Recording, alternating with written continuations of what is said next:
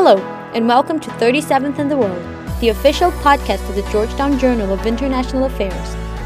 GJIA is the student run flagship publication of Georgetown University's School of Foreign Service. On 37th in the World, we dive into key global trends and speak directly with the experts working on issues in areas ranging from conflict and security, human rights and development, science and technology, society and culture, business and economics, and global governance.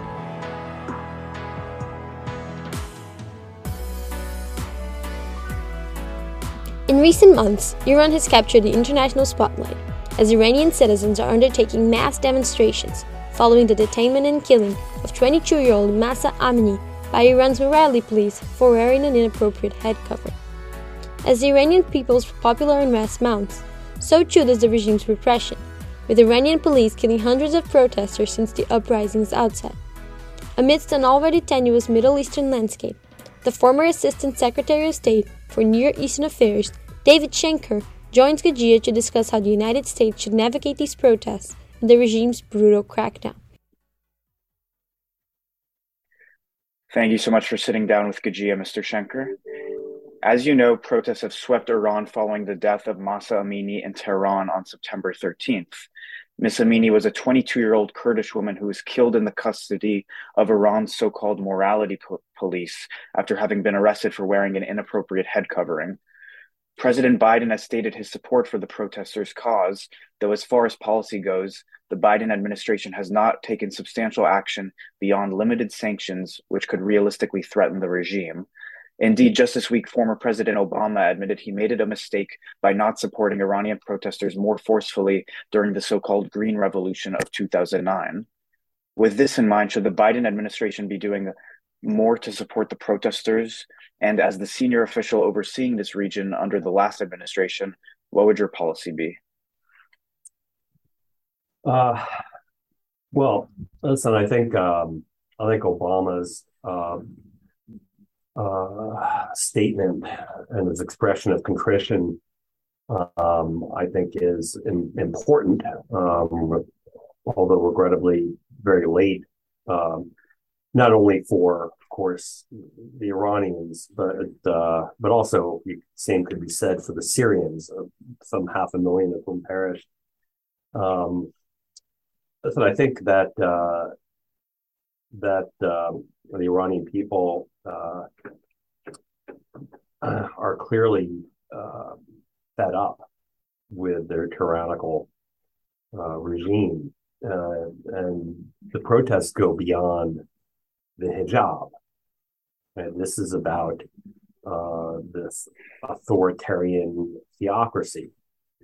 Um, the regime, though, has any number of tools at its disposal to quell these protests um, and has shown a will to uh, to like Assad to kill its way out of the problem. Um, but I don't think these are these protests uh, and these sentiments are going away. Um, this is a huge proportion of the population, and so I think it's incumbent on the U.S. government to get behind these people.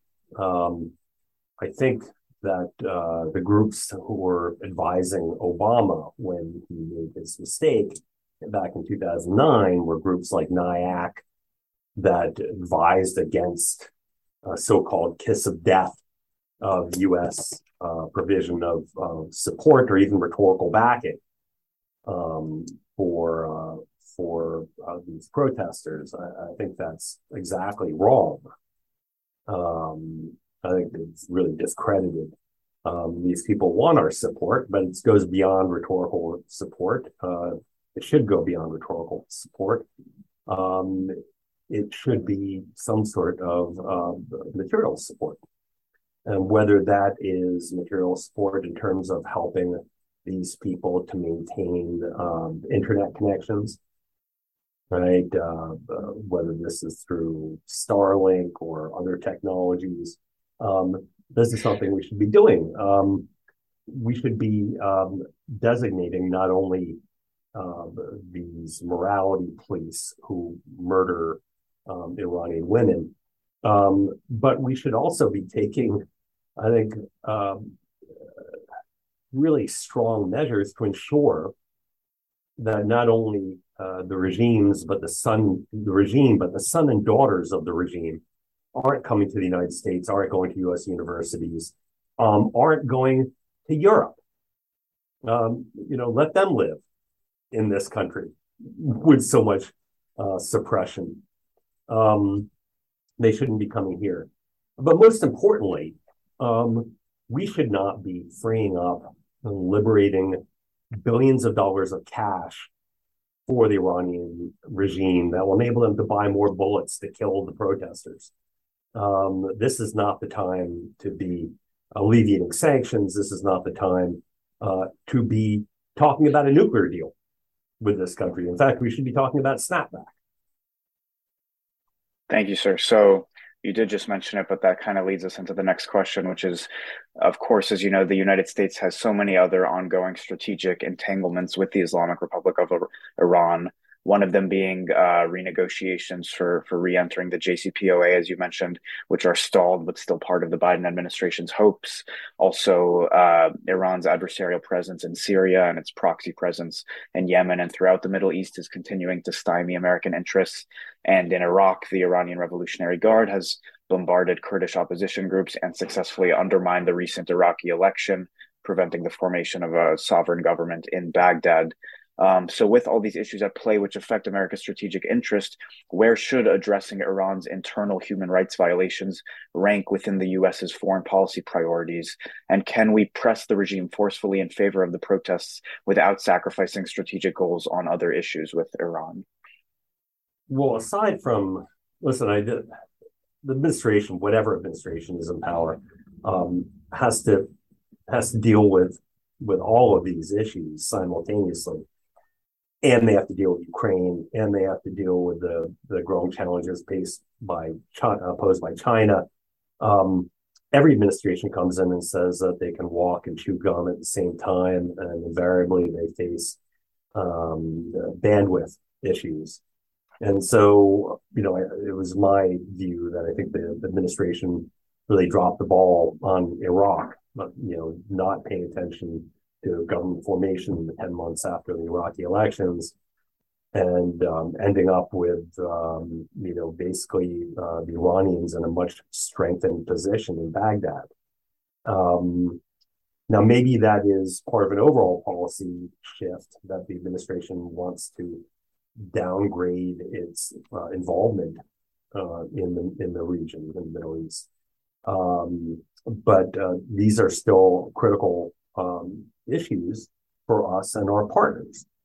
Um, and so, um, you know, we have to uh, be engaged one way or the other on the ground. We have to push back um, on Iranian proxies. We have to help our allies, our partners in the region to better, more effectively push back on these proxies. If you're not doing that in Iraq, I don't see where you're doing it in the region at all. Um, and that involves you know not only sanctions but um, putting pressure on our our our, our friends um, to take steps themselves where possible on the ground. I know it's a very difficult thing for the Iraqi government to do to try and um, for the last Iraqi government to try and do to try and limit um, you know these Iranian-backed uh, proxy militias on the ground who basically operate outside the control of um, of the government, but um, where possible, to try and take steps to root out corruption, to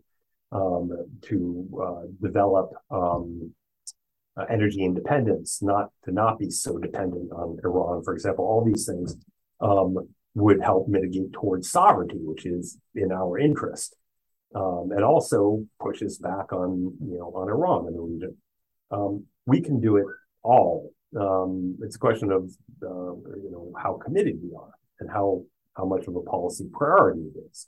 Um, whether this is you know um, in Lebanon with with Hezbollah providing um, Israel with the material it needs to better contend with these issues kinetically if we're not willing to do so. Um, uh, and our and our partners um, who with whom uh, with which we some, some of whom we have strained relations right now in Saudi Arabia um, that we have to enable them to uh, be able to defend themselves, notwithstanding um, our differences over OPEC plus. Uh, right.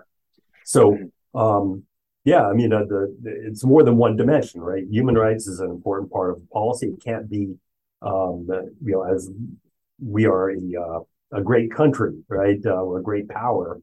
Um, and as uh, I think it was Bernard Lewis who once said, you know, um, great, great, uh, what, uh, great powers, uh, something along the lines of, um, well, you know, we don't, you know, we don't just have double standards. We have multiple standards, right? Um, uh, you know, we have to weigh where human rights fits in um, in terms of priorities and in terms of our bilateral relationship with any particular country, right? Um, should we be harder on our, our, our partners than on our enemies in terms of human rights or, or our adversaries?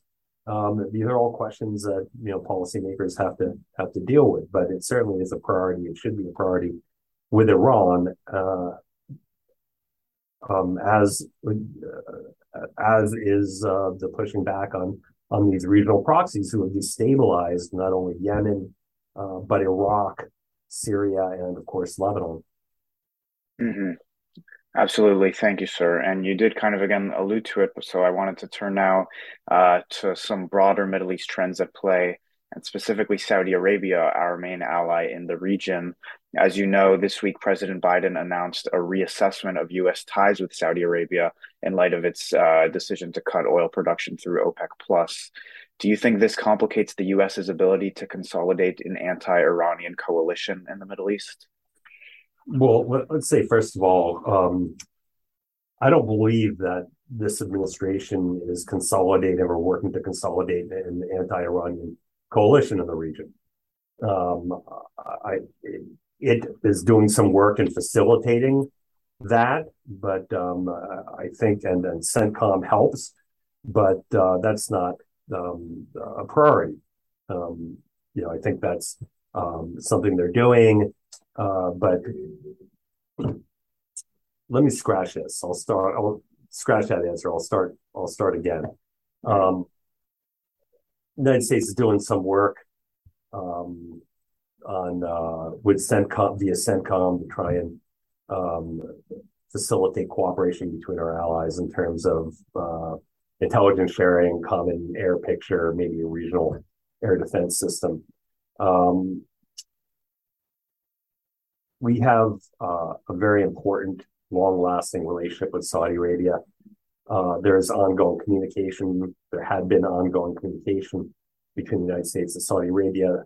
Uh, the Saudi decision to cut um, the OPEC plus decision to cut um, oil production was not a surprise for the administration. They had been informed beforehand.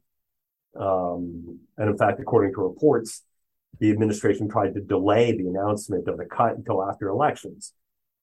Right. Um, uh, Saudi Arabia says that these uh, these decisions um, are based on the data, on markets, on economics, um, and in fact, there are times that the United States wants increased production, and times where the United States wants decreased production. During the Trump administration, uh, the administration, and Congress very much wanted uh, uh, production cuts by Saudi Arabia because there was too much oil on the market and was putting uh, uh, fracking, U.S. fracking um, industry out of business, right? Um, so um, I think this is a difference, a disagreement, um, but one that is not insurmountable.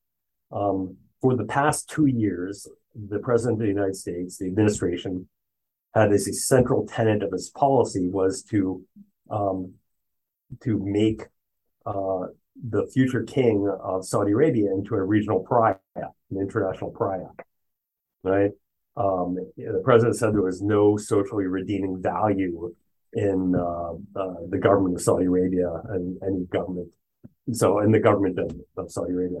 Um, it takes more than one visit to repair some of the damage that has been done. But in any event, um, the crowning achievement, diplomatic achievement for Mohammed bin Salman over the past few years has been uh, OPEC plus, and so it's I think unrealistic for uh, the United States to expect that he would break that agreement. Um, and let's see what happens going forward in terms of uh, the winter if uh, the energy supplies go very short in uh, in, in Europe, uh, what the Saudis you know do or can do. Um, likewise, they've played other types of productive roles in Ukraine. Um, but I think it's incumbent on this administration um, not to cut its nose to spite its face, right? Um, I know they're disappointed in uh, in Riyadh, uh, but to uh, but to uh, to cancel regional meetings uh, regard uh, regarding the building of a common air defense picture and and missile defense, you know, shared regional missile defense system um, is counterproductive. It's counter to our interests. Um, uh, Saudi Arabia is going to be an important partner going forward. Um, we cannot take them for uh, for granted. They have there are many choices out there, but they would certainly prefer to be the partner of the United States. And I think we uh, that they are an increasingly confident um, foreign policy actor um, and um, and uh, yeah, I think we we need to uh, to mature our relationship. Thank you, sir. Um, so, as you may know, a few congresspeople on the, the, Democratic side just this week proposed legislation to end U.S. arms sales entirely to Saudi Arabia, arguing that these OPEC plus oil cuts are aiding Russia in its invasion of Ukraine. Uh, do you agree with this assessment that Saudi has basically turned in favor of Russia? And if so, do you think there's any options that the Biden administration should be taking policy wise to try to hold Saudi Arabia accountable and uh, you know reorient them more towards our alliances? Well, the, it's, election season here in the United States. There's a lot of grandstanding going on. Um, I don't think this would be a productive approach um, to um, to what was a decision that we that the, the administration disagrees with. Um, and so I, I think uh, I think it would benefit us to um, wait a bit and put this in perspective, and um, yeah, and consider our next steps. So the administration says it's undergoing a policy review.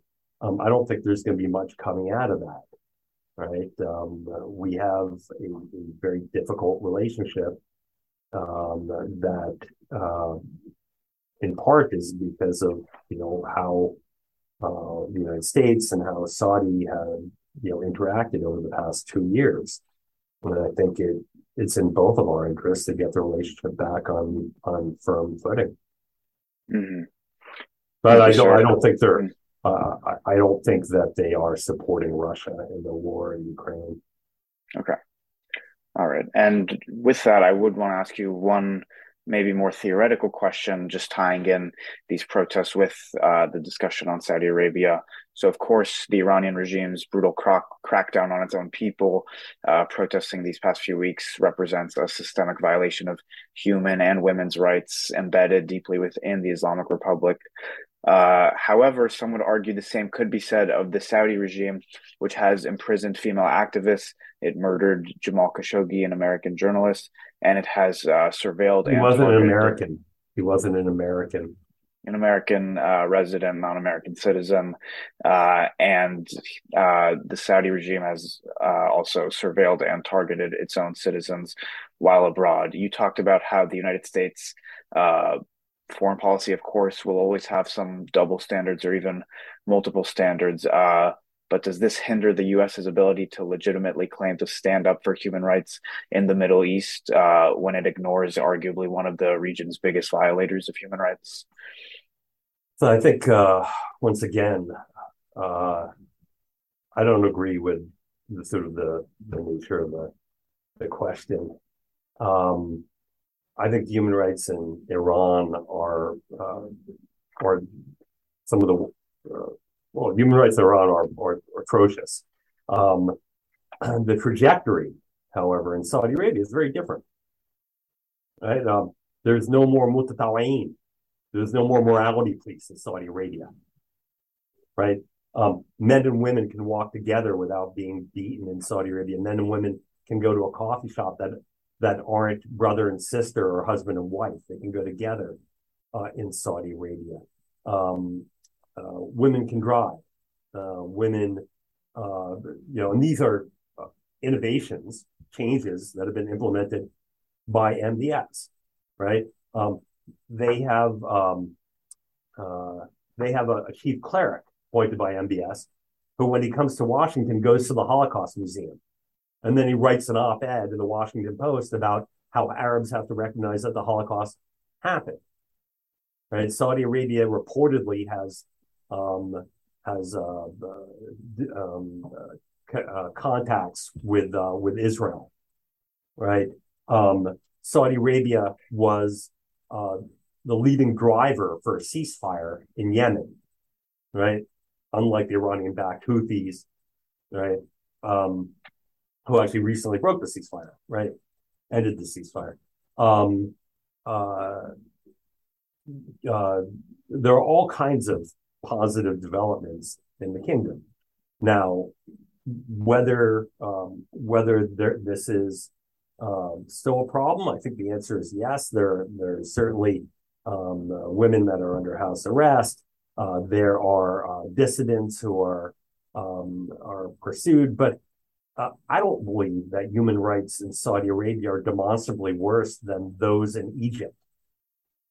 We give Egypt, you know, 1.1, 1.3 billion a year, right? They're a major non-NATO ally.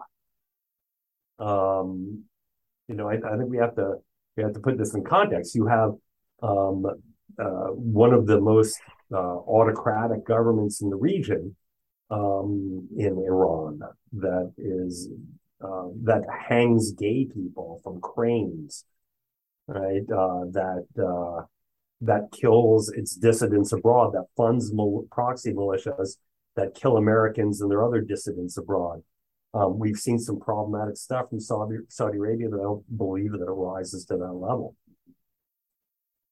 Thank you, sir. Um, and I will just ask you one last question about um, U.S. Middle East policy in general. So, in the Biden administration's recently outlined national security strategy, it signaled that it is focused squarely on China and Russia going forwards and beginning to disengage militarily with the Middle East, as we've seen in Afghanistan and Iraq. Do you think this is the right move for American strategic interests, or does it risk seeing the U.S. lose crucial influence in the Middle East? Clearly China is a major, major strategic challenge facing the United States going forward. Uh, so I think that this administration, like the last administration, that really started to implement the pivot to Asia, um, you know, to, to, really focus on uh, the challenge posed by China and the PRC. Um, I think that this is going to be, you know, um, this the fundamental U.S. policy going forward for all administrations.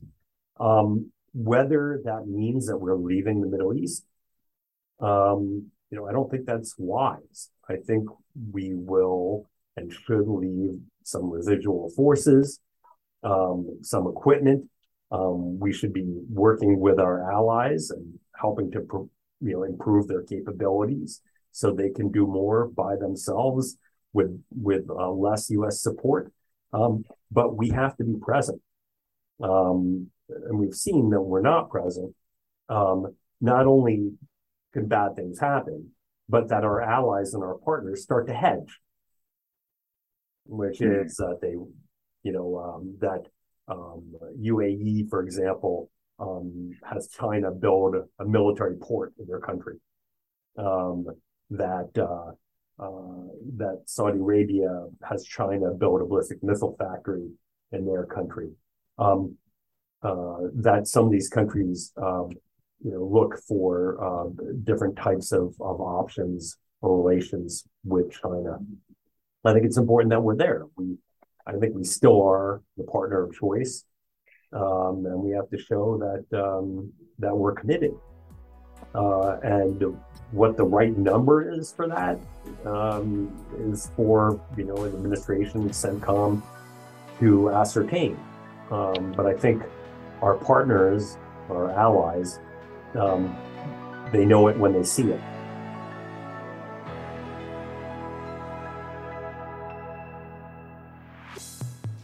This was 37th in the world. Thank you to David Schenker. Please be sure to subscribe and leave a comment and rating on whatever streaming platform you use. To read this interview and other insightful interviews and articles, please check out gjia.georgetown.edu. Thank you for listening and see you next time.